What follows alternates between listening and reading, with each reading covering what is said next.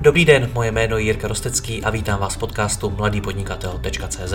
Od roku 2015 vám každý týden přináším nové rozhovory o podnikání, osobním rozvoji a marketingu. Všechny najdete nejen zde jako audio, ale i jako video na webu www.mladýpodnikatel.cz. Pokračovat v mé tvorbě mohu i díky partnerům. Jedním z nich je i největší český prodejce nových regálů bazarovéregály.cz s nabídkou až 30 000 nových regálů skladem a ihned k odběru v Brně. Umí najít řešení pro vybavení skladu velkého e-shopu i malé firmy. bazarovéregály.cz, nové regály za bazarové ceny. Děkuji vám za váš čas a neváhejte mi napsat na jiry@rostecky.cz, případně na Facebooku. Užijte si poslech. Dobrý den, dneska tady máme další velkou značku, její společnost Benu, provozující 250 lékáren, přičemž jich plánuje mít až 400. Před 5-6 lety vznikl i její internetový obchod a své zboží prodává i například skrze populární rohlík.cz. Co se Benu zatím na internetu naučilo a díky čemu roste, si budu povídat s Michalem Macourkem z Benu. Michale, dobrý den. Dobrý den, Jirko, díky za pozvání. Já moc děkuji vám. Já jsem před pár dny natáčel rozhovor s nakladatelstvím Albatros, které svůj e-shop založilo někdy přibližně před 10 lety. Pár dní předtím s Tescomou, která ho má asi 13 let a vy ho máte nějakých 5-6 let. Nenaskočilo tedy Benu na vlnu e-commerce pozdě? Tak na to se dá říct ano i ne, protože e-commerce je oblast, která už nějakou dobu v těch jednotlivých oborech je déle, nicméně lékárenství je konzervativní obor. Je to obor, který ty trendy trošku vždycky má za sebou a je třeba si tady říct, že to je i dobře, protože se stará o zdraví naší populace. A v tomto ohledu bych řekl, že jsme na to naskočili relativně včas, mohli jsme naskočit o nějaký rok dříve, možná o rok, dva. Nicméně, jak se ukazuje na těch číslech v současné chvíli, tak nám nic neuteklo. No a jak tehdy to rozhodnutí probíhalo? Protože já vím, že řada právě lékárenských firem měla docela problémy s tím nastoupit na tu vlnu internetu a prodávat online. Jak to probíhalo u vás? Tak u nás to byly velké diskuze. Řekl bych, že ze začátku v podstatě online byl trochu nepřítelem a říkalo se, že online spíš bude kanibalizovat naše kamenné lékárny. Samozřejmě pokud jste provozovatelem kamenných lékáren, tak si musíte trochu online přemýšlet víc do důsledku, než když jste startup, který vyloženě v tom online začíná a je to jedinýho biznis. U nás to bylo podobné, my jsme kolem roku 2013 až 2015, kdy se právě rozhodovalo, jestli vstoupit do e-commerce, tak jsme provozovali už přes 100 kamenných lékáren v České republice a online v tu dobu v lékárenství byl skutečně na začátku a v podstatě lákal na ceny. Takže marže na tom online trhu byly malinkaté a byla tam jako právě obava z toho, že bychom začali kanibalizovat naše lékárny. To znamená, že bychom nabízeli našim zákazníkům třeba online prodej, tak abychom tu naši konkurenci dohonili, to znamená měli srovnatelné ceny, tak bychom lákali zákazníky jenom skrz ceny a v tu dobu ještě jsme neměli v rukávu něco, co bychom skutečně mohli nabídnout a odlišit se u té online konkurence, abychom nabídli něco jiného než jenom cenu. To nebyl ten směr. Takže obavy tam rozhodně byly, proto nám to i trvalo trochu déle, než jsme skutečně se rozhodli, že online být chceme a nicméně nic nám neuteklo. Věřili vám tehdy lidi, protože vím, že hodně lidí podceňovalo retailové firmy z hlediska právě toho prodeje online, že to prostě nezvládnou? Tak zase bych řekl, že právem, protože si pamatuju i z elektroniky a určité vzpomínky se mi tam vybavují. Nechci teďka jmenovat konkrétní subjekty, ale už tenkrát se nevěřilo třeba dneska těm největším hráčům, který prodávají elektroniku a byl tam i trošku posměch z té strany těch retailistů, kteří právě zase tenkrát měli to velké sebevědomí, ale vlastně ten online jim utekl. A co se týče lékárenství, tak to bylo dost podobné. Řekněme, že tady už byl nějaký nástup čistě online hráčů, kteří začali být úspěšní, už měli nějaký náskok, měli zkušenosti z pohledu online prodeje a ty dvě sítě, které tady největší jsou v České republice z pohledu lékáren, tak samozřejmě do toho naskočili rovnými nohami bez těch větších zkušeností z pohledu onlineu Neměli jsme ani nějaké srovnání u našich retailových partnerů v rámci skupiny z ostatních zemí, to znamená v podstatě Česká republika byla pionýrem a začínala v tom online prodeji. Takže ty obavy, nebo řekněme to, že se nám nepovede ten vstup do online trhu, mohl být poměrně oprávněný, protože spoustu těch retailových hráčů neuspělo a nebo vlastně se dostalo do toho onlineového prodeje se zpožením. Co se týče Benu, tak my jsme se snažili nad tím zamyslet tak, aby právě jsme přinesli něco trochu jiného, aby jsme nekopírovali už ty stávající hráče a abychom měli nějakou šanci i na tom trhu onlineovém uspět, tak jako v tom kamenném. Jak probíhalo tehdy to rozhodování nebo možná i přemlouvání vedení Benu, aby šlo na internet? Museli jste tam tu myšlenku online prodeje opravdu natvrdo obhájit? Tak nemůžu být úplně konkrétní, protože v tu dobu jsem v Benu nepůsobil. A ještě když došlo k tomu konkrétnímu rozhodnutí, ale řekněme, že byl potřeba trochu impuls u změny v managementu, protože skutečně ten tlak na to, že a ta myšlenka, že online bude jenom kanibalizovat kamenné lékárny, tak ta myšlenka byla opravdu silná. A řekněme, se změnou managementu naopak začal být trošku i jiné myšlení, to znamená, zaprvé nemáme 100% trhu zákazníků, takže těch zákazníků na internetu je mnoho a je tam i mnoho zákazníků, kteří u nás nenakupují. Je to směr, který do budoucna bude růst, musíme se mu věnovat, takže tady ta změna, vlastně, která přišla s novým managementem, už vlastně nebyla o tom online ano, online ne, ale spíš jak budeme ten online dělat a co přineseme našim zákazníkům nebo novým potenciálním zákazníkům jako příležitost tomu, aby nás začali nakupovat, a toho už jsem potom teda začal být součástí. Já vím, že v Česku i na Slovensku je mnoho firem, které ještě na ten internet nevstoupily nebo se mu naplno nevěnují. A v těch firmách pracují lidé, kteří tomu věří, ale nejde jim třeba přesvědčit to vedení. Co byste jim doporučil? Měl byste pro ně nějaký tip, jak skutečně vedení firmy, pro kterou pracují, přesvědčit, aby do toho online šli naplno?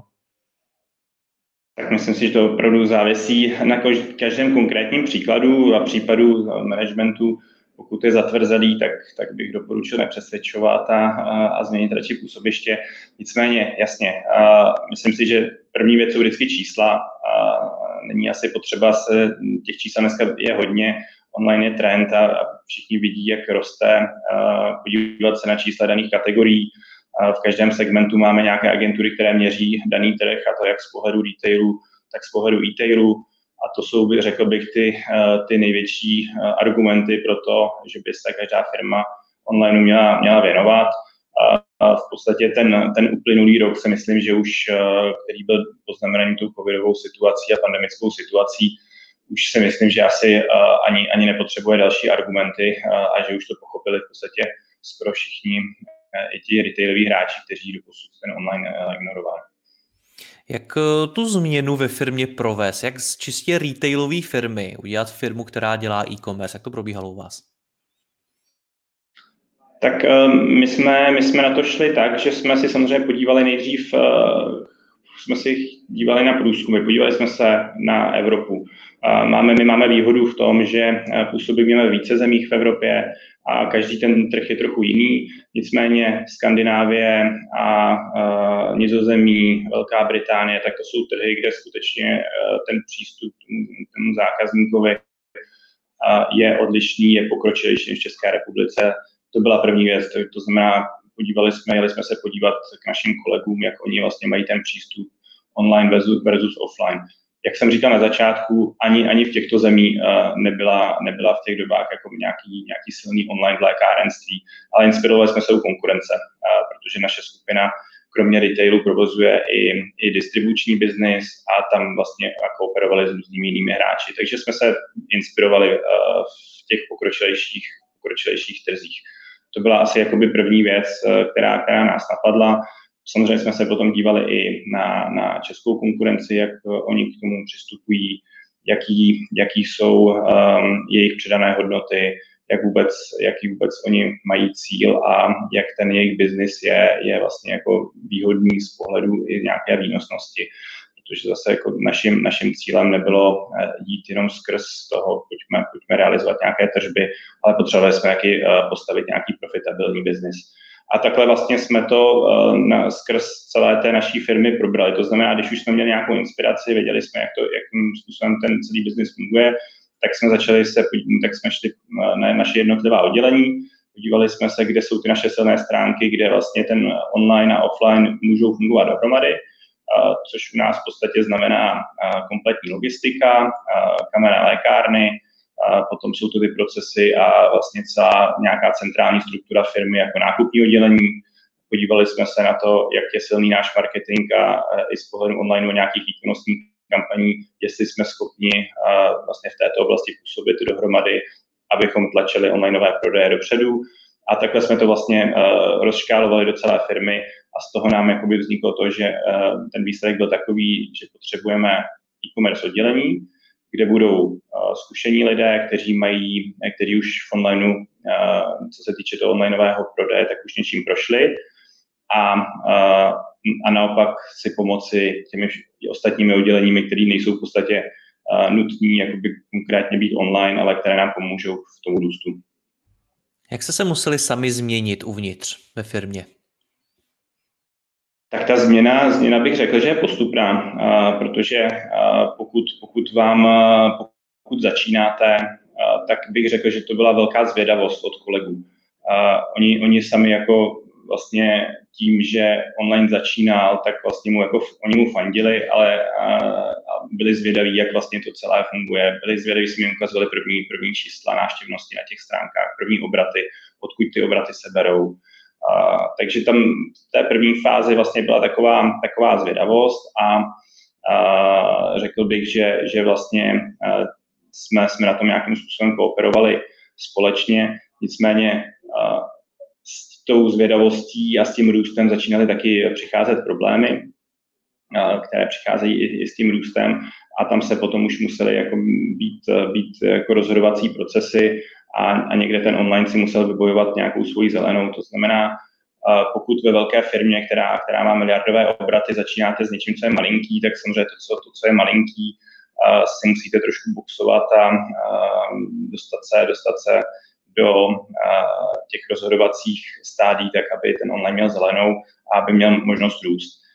Tady opravdu my jsme měli tu výhodu, že management firmy byl nakloněný onlineu, díval se právě na ta čísla a věděl, že ten potenciál zde máme. To znamená, tu zelenou jsme dostávali, ale je to samozřejmě i o té argumentaci, proč potřebujeme třeba 70% IT interních kapacit, i když tady máme miliardový retail, který třeba dostane jenom 30% těch IT kapacit a přitom dělá většinu obratů a v podstatě živí firmu. To je to všechno, co popisujete konec konců o penězích. Tak jak se dá spočítat, kolik to všechno bude stát? To je dobrá otázka, která si myslím, že se dobře počítá opravdu jako na začátku na investici. To znamená přípravu vůbec infrastruktury, přípravu, co bude znamenat ten prodejní kanál, jestli si budeme programovat sami, jestli ho budeme outsourcovat. Toto všechno se dalo spočítat. Velmi špatně se nám počítaly investice do marketingu toho výkonnostního, protože jsme nevěděli, jak úspěšný bude, jaký bude konverzní poměr na stránkách, jaká bude akvizice zákazníků, kolik těch našich věrných zákazníků z retailu začne nakupovat a využívat i ten onlineový kanál a tím nám pomůže k růstu. Takže my jsme se velmi dobře uměli spočítat investici, tam nám to v podstatě jako sedělo do posledních korun, nicméně ten reálný biznis se vyvíjel postupně i s tím růstem, proto jsme se na začátku rozhodli, že nebudeme mít nějaký omezený rozpočet, ale že vlastně budeme čerpat postupně a budeme si schvalovat to postupné utrácení těch peněz, tak aby bylo efektivní a reagovalo na tu situaci a nebýt nějakým způsobem limitovaný, abychom zase nepořbili ten růst, který tam začal vlastně od začátku se generovat. Předpokládám ale, že tohle to možná stálo na nějakých konkrétních dílčích cílech, které jste museli postupně dosahovat. Je to tak? Cíle jsme si dali, je třeba říct, že zatím se mi ještě nepodařilo za těch 5 let ani jednou ten cíl trefit, protože vždycky je dvojnásobný na konci, takže to je jako dobrá zpráva a ten růst vlastně v té naší oblasti opravdu jakoby z pohledu onlineu je obrovský. Je to prostě, má tam jako velké konsekvence, není covid, ale i před covidem už ten růst byl velký a to byl asi ten důvod, proč se jako dobře plánuje i těma penězma. Tak divákům i posluchačům se omlouváme, sekla se nám kamera, tak se vrátíme o jednu otázku zpátky. Michale, co zapříčinilo úspěch Benu na internetu? Co jsou ty hlavní faktory? Tak já už jsem to nakousl v těch předchozích odpovědích. Nebyl to jeden rozhodně faktor, ale těch faktorů bylo více. A když je trochu rozpitlám, tak prvním faktorem byly naše kamenné pobočky, kamenné lékárny, protože v tu dobu nebylo úplně obvyklé v lékárenství, že by si zákazníci vyzvedávali své objednávky osobně. My jsme ale otevřeli všechny naše lékárny pro osobní vyzvednutí a vlastně zákazníci z 90% okamžitě vyzvedávali objednávky osobně a vlastně se ukázalo, že to je ten správný trend, který oni chtějí. Není to jenom proto, nebo je tam samozřejmě ta výhoda, že vyzvednutí je zdarma, nicméně velkou roli hraje i poradenství ohledně objednávky a celkově tohoto nějaké zdravotní situace s lékárníkem, tažmo s farmaceutickým asistentem. Takže to byla jedna noha, která nám velmi pomohla. I vlastně konkurence později na to zareagovala a otevřela tu svoji síť, takže myslím si, že to byl ten správný směr, který to hodně nakoupil. Druhou věcí bylo to, že jsme měli postavenou infrastrukturu, jak jsem říkal, máme za sebou distribuční sklad s několika tisícovou zásobou, prodáváme nějakých 12 až 13 tisíc produktů unikátních podle období, které jsme byli schopni zase díky té vybudované logistice dostat k zákazníkům buď v ten samý den v Praze a okolí, nebo maximálně od toho druhého dne v ostatních částech republiky. A to zase v lékárenství onlineovém nebylo úplně obvyklé, protože tam ta doba objednávky trvala nějaké 2, 3 až 4 dny. To znamená, u nás zákazníci získali rychlost. Ta rychlost je běžná u lékáren kvůli předpisovým léčivům, pacienti nemohou čekat. A když právě máte vybudovanou tu logistiku a celou tu infrastrukturu a jenom k ní přidáte tu jednu část, tak začne fungovat. Třetí, řekl bych, jako věc, která nám poměrně, nebo faktor, který nám hodně pomohl, bylo to zase, že už jsme měli nějaké vztahy s dodavateli, měli jsme vybudované obchodní oddělení a nemuseli jsme začínat na zelené louce, to znamená, věděli jsme, co budeme prodávat, jaké firmy budeme prodávat a kde jsou ty stěžejní partneři. A ten čtvrtý faktor bylo to, že jsme vlastně vytvořili to e-commerce oddělení, které dostalo svoji autonomii, dostalo ten svůj zajímavý a neuzavřený rozpočet a tam vlastně byly jak z pohledu interních lidí, tak i lidí, kteří byli externí, kteří už měli zkušenosti s online prodejem a právě oni, anebo to naše tady celé oddělení, zase bylo takový trošku startup jakoby ve firmě, bylo trošku oddělené, aby mělo tu svoji samostatnost a to hodně tlačilo na ten růst. Takže já bych řekl, to byly ty hlavní faktory, které nám pomohly k tomu, že jsme začali růst na trhu. A potom to byl ten externí faktor a to je, že skutečně od toho roku 2015-2016 ten celý trh začal hodně silně růst. Takže ono to jde jako ruku v ruce. Na druhou stránku proti vám možná hrálo to, jestli se nepletu, že vy jste tehdy neměli úplně silný brand, je to tak? Tak brand už byl, Benu brand byl asi 2 roky na světě, nicméně rozhodně v tu dobu neměl takovou brand awareness, jako má dnes. Dneska v podstatě 80% populace, když se řekne Benu, tak ví, co to je za značku, zařadí si ho do lékárenství, ví, že provozujeme kamenné lékárny a internetový obchod, takže samozřejmě ten brand, o ten jsme se v tu dobu ještě tolik opřít nemohli, nicméně jak počet lékáren, tak brand během těch let silně rostl a vlastně pomáhalo to, ne třeba od toho roku přímo 2015, ale už v roce 2017-2018 byl silnější a tam už se nám pomáhalo k tomu, abychom dosahovali těch našich cílů. Co ta kanibalizace, o které jste mluvil, o tom, že se ty kamenné lékárny vlastně bály toho, že jim budete brát kšefty? Báli se a občas se ještě bojí stále, ale tady to dobře dopadlo, protože i já jsem měl obavu, se přiznám. Ta obava opravdu byla s tím, že jsme museli cenotvorbu online trochu přizpůsobit onlineovému prostředí. Nemohli jsme začít stejnou cenotvorbou, ke které se v podstatě přibližujeme až poslední rok, kde už ty rozdíly jsou skutečně minimální. Před těmi 5 lety to tak nebylo. Ale dopadlo to dobře. A proč to dopadlo dobře bylo, protože lidé online v lékárenství nakupují skutečně jiný sortiment a jiné kategorie než v kamenné lékárně.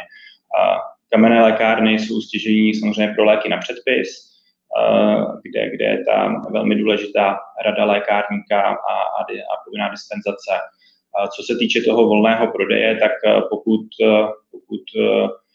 vás bolí hlava, máte nějaký akutní problém, tak opravdu jako nechcete to řešit online a využijete tu síť v České republice, která je opravdu jako extrémně dobře vybavená a jdete do lékárny kamenné. Pokud ale máte nějaký oblíbený přípravek, který vám pomáhá s vaším zdravím a který berete opakovaně,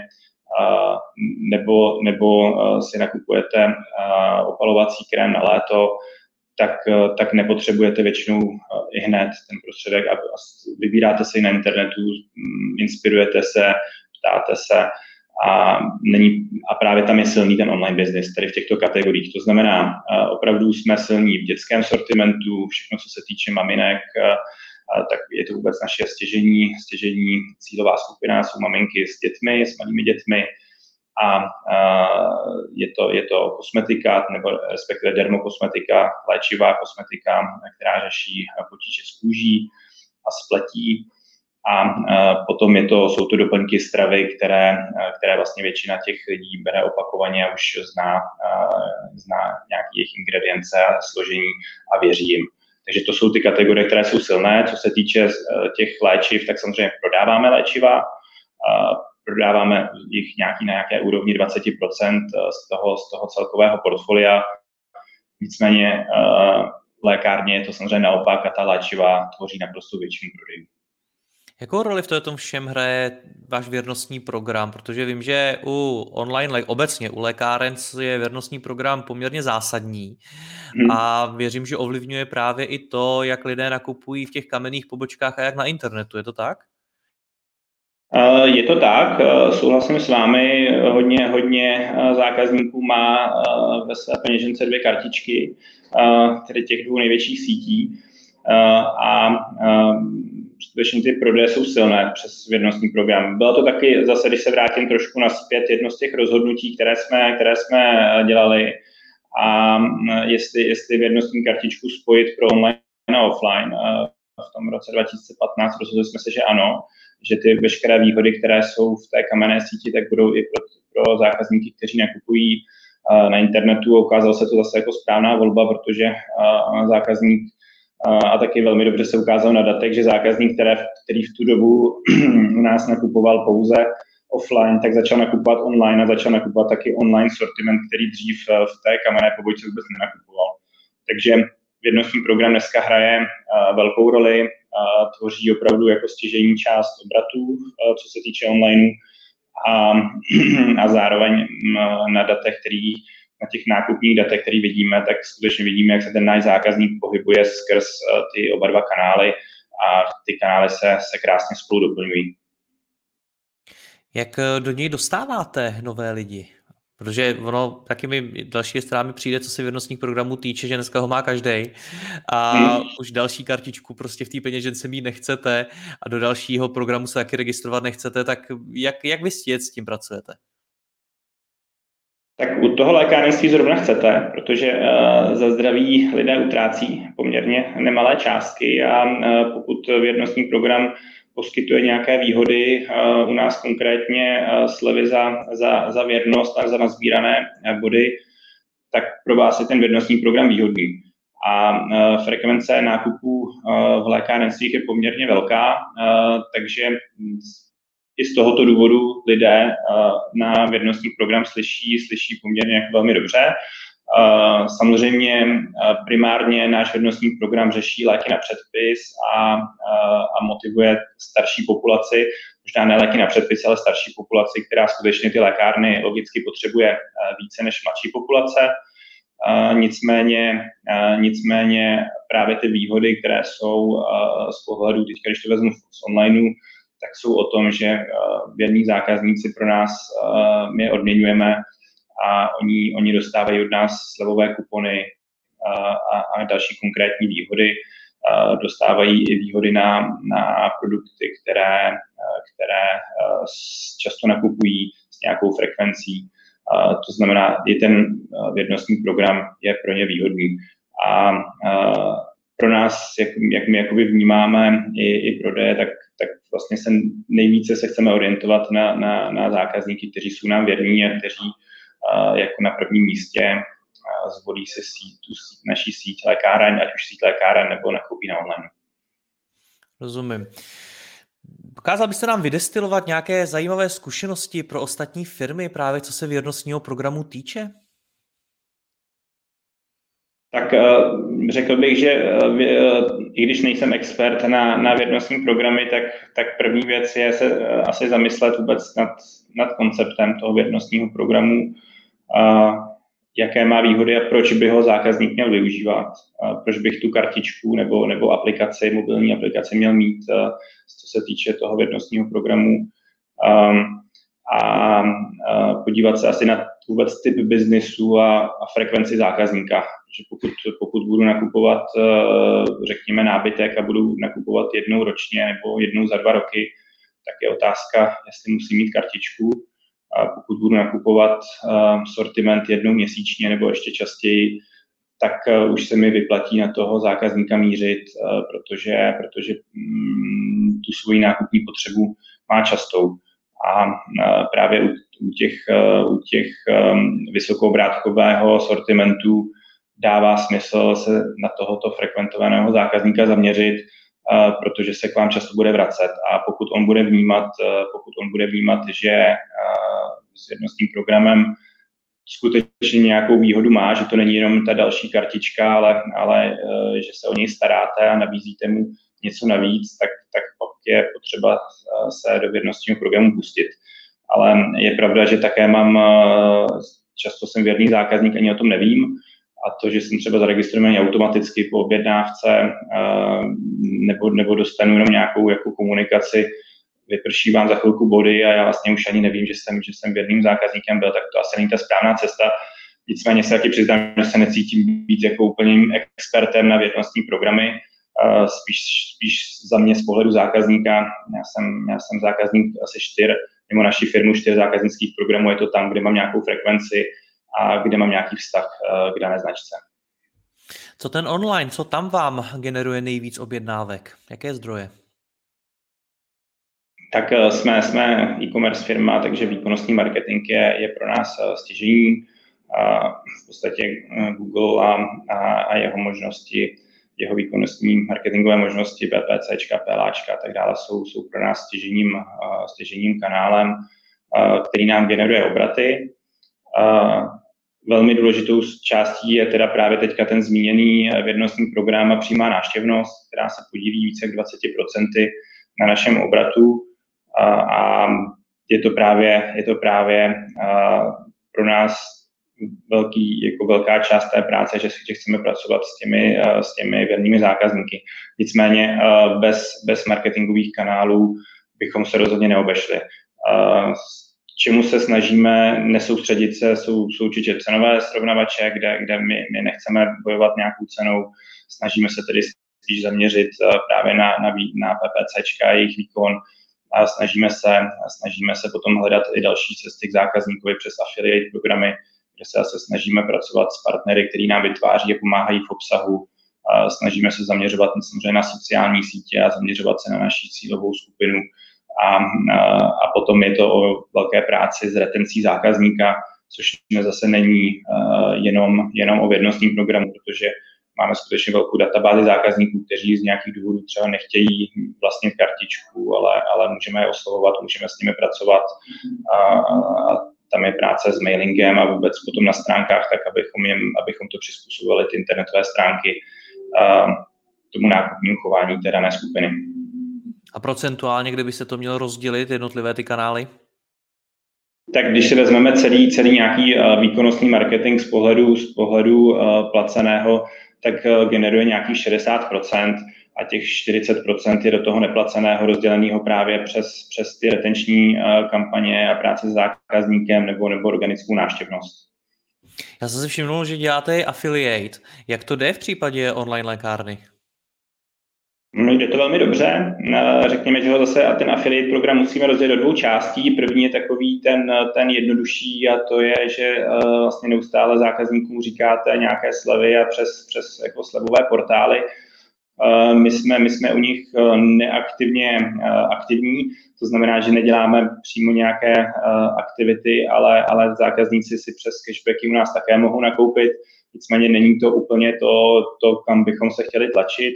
Velmi zajímavá je pro nás spolupráce s weby, kteří se zaměřují na zdraví, kteří mají dobré poradenství, mají dobré články a právě tady s těmi partnery se snažíme tu spolupráci rozvíjet, protože oni cílí na stejného zákazníka a podmínkou je, aby to poradenství bylo skutečně děláno dobře, aby to nebylo jenom o tom, že si někdo koupí nějakého influencera, který bude podporovat nějaký vitamin D, který je trendy, ale my víme, že třeba to složení toho vitaminu není dobré, tak to není ten partner pro nás, ale pro nás jsou partneři ti, kteří mají nějakou předanou hodnotu, píší o zdraví, ale zároveň píší takovým způsobem, že to je skutečně ověřené a že můžeme těm informacím věřit.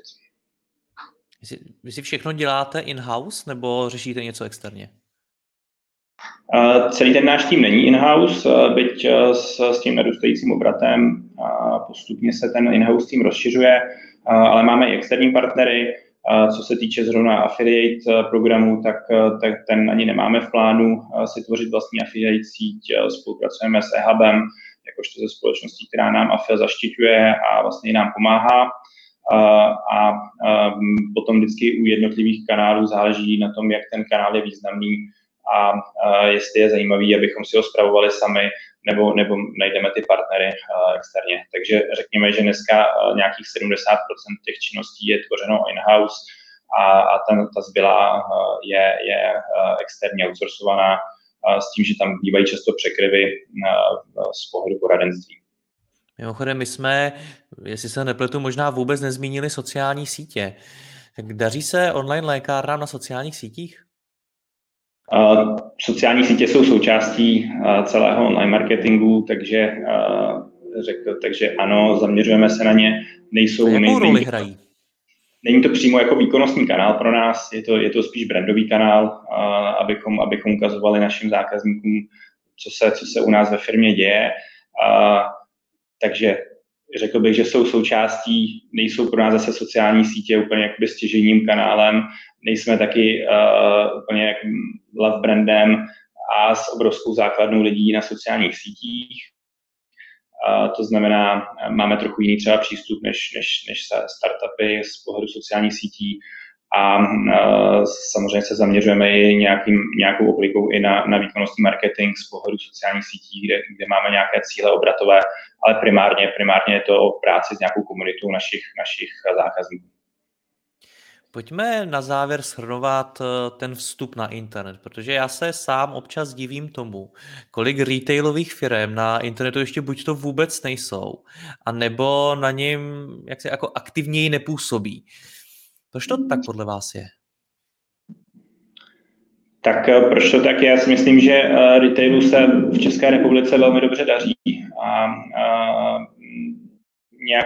nějaká část toho biznesu, pokud se vám velmi dobře daří, tak nejste úplně tlačen do nějaké změny. Myslím si, že bychom opravdu museli jít krok po kroku a podívat se na segmenty. A když se podíváte na nějaká čísla, která dává statistický úřad nebo třeba Heureka, tak je vidět, jak jednotlivé kategorie jsou odlišné. Že třeba elektronika má 50% trhu v onlineu, ale potom jsou ty segmenty, které mají třeba jen 3-5%. Zrovna pokud se podíváme na lékárenství, tak má někde okolo 5%, pokud se díváme pouze na léky. To znamená, ten segment je malinký. A pokud tedy budete řídit firmu, která má stěžejní obrat v retailu, tak se budete zaměřovat asi primárně na retail. Nicméně určitě neříkám, že to je dobře. A tam vlastně i ten uplynulý rok a celá ta situace ukázala, že být připravený je dobře. Nicméně proč jednotlivé firmy se z pohledu toho retailu, když jsou čistě retailisti, nevěnují online, je spíš otázka skutečně na ně. To chápu, mi šlo ten obecný pohled. Jak mám teda zjistit, zda na to naše firma má nebo nemá? Představte si, že vás právě poslouchám, jsem z nějaké retailové firmy, online podceňujeme a máme k němu možná určitou nedůvěru. Tak jak to změnit tohle? Co byste mi doporučil? No, já bych se podíval na svoji firmu a podíval bych se na předanou hodnotu, kterou já zákazníkovi nabízím. A v čem jsem silný? A pokud mám nějakou předanou hodnotu, pokud mám zákaznickou databázi a vím, že se odlišuji od konkurence, tak potom bych se snažil ten stejný model přenést do online prostředí, protože pokud jste silný retailový hráč, tak máte opravdu velké množství zákazníků, kteří u vás nakupují, kteří vás teda pravděpodobně mají také rádi, proto u vás nakupují, ale tito zákazníci pravděpodobně očekávají, že si u vás také nakoupí online, tak to je asi jako tak, jak já bych začal přemýšlet. A pokud budu online, tak bych se podíval na ty cesty, které já nabídnu. To znamená, pokud začnu kopírovat všechny ostatní, tak asi pravděpodobně nebudu ten nejúspěšnější. Pokud se rozhodnu, že nabídnu nějakou alternativu, tak můžu oslovit zase i kromě těch svých i další zákazníky a můžu vlastně najít tu díru na trhu. Takže z tohle pohledu prostě hledat předanou hodnotu a myslím si, že ta předaná hodnota se hledá čím dál tím hůř, protože těch subjektů na trhu, ať už těch čistě onlineových nebo těch omnichannelistů dneska je opravdu hodně. Takže už je pozdě? To si nemyslím. Kdyby bylo pozdě, tak nemusíme nikdo vlastně se nějak řešit nějakou budoucnost a neustále se rozvíjet.